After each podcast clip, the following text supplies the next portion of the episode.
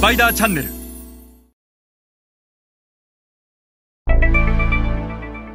皆さんこんにちはスパイダーの森部です、えー、今日は最新の ASEAN 主要5カ国の主要 MT の店舗数についてお話しします、えー、このことを知ることでですね、えー、ASEAN 市場というのが一体どういう市場で、えー、そしてこの ASEAN 市場をどう攻略していけばいいのか、えー、消費財メーカーにとって ASEAN 市場というのは一体どう捉えるべきなのかと。いうことが分かります。今日は最新の ASEAN 主要5カ国の主要 MT の店舗数について一緒に学んでいきましょ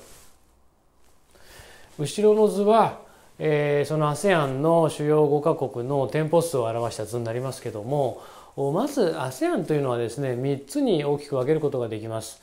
シンガポールマレーシアタイ SMT の先進 ASEAN とその後に続く VIP ベトナムインドネシアフィリピンの後進 ASEAN そして最後はメコン経済圏と。3つのグループに分けることができると。そして先進 ASEAN になればなるほど MT の比率が高い、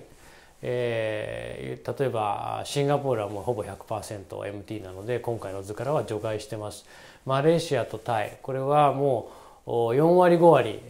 MT の比率が実際存在するとで一方で VIP ベトナムインドネシアフィリピンになってくると MT の比率というのはまだまだ2割程度で TT が有力な市場であると。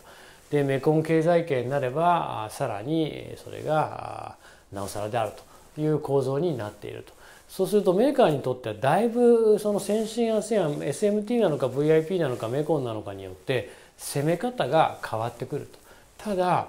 一つ絶対的に言えるのは ASEAN 市場は MT だけでは儲からないと、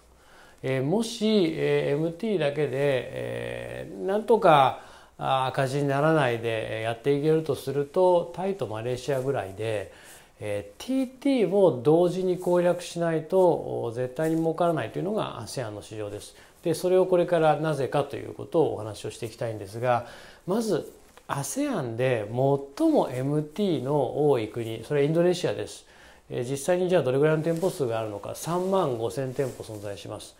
えー、日本のコンビニの数が5万店舗ですから、まあ、3万5千店舗って悪くないと。でただ、えーと、残念ながらこの3万5千店舗のうちの3万店はアルファバートとインドマレットが占めていますと。つまりその他の店舗は5千店舗しかないのでインドネシアではアルファマートとインドマレットに置けなければ3万店舗消えるっていうことなわけですよね。一方で TT は300万店舗存在すると300万店舗3万5千店舗に対して300万店舗存在すると。で300万の店舗を TT を攻略しないとやっぱりインドネシアでは恒久的にシェアは取れないし大きな利益を生むことはできないそして、えー、アルファマートとインドマレットで3万店舗取ってるわけですから彼らの店舗に置くためのレギュレーションや棚代え強制プロモはとてもじゃないけど相当な金額です。したがって仮に置けたとしてもそこだけで利益を出すのはかなりしんどい。えー、アルファマートやインドマレットで置いていることを TT にどれだけ活かせるかということが大変重要になってくる。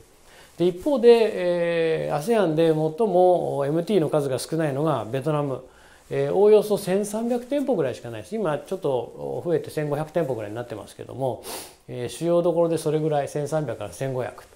で1300とか1500ってもう週半何個売れたって絶対に儲からないし原稿や現地の生産工場があったらくあの黒字にならない。したがってベトナムは50万点、えー、TT が存在してうち30万点には食品が置けるような TT であると。えー、したがってそういう TT を取っていかないとベトナムなんていうのは絶対に儲からない市場っていうのがもう出る前から分かっていると。フィリピン6,000店舗タイ1万5,000店舗マレーシア6,500店舗と。でたかだか数千店舗の MT に並べて、えー、儲けるためには週半一体いくらやんなきゃいけないのかと。いう計算が逆算できますのでこの構造を分かるだけでいかに ASEAN は中間層であるか TT であるかと MT やるのは当たり前同時に TT をやるべき市場だということが分かると思います。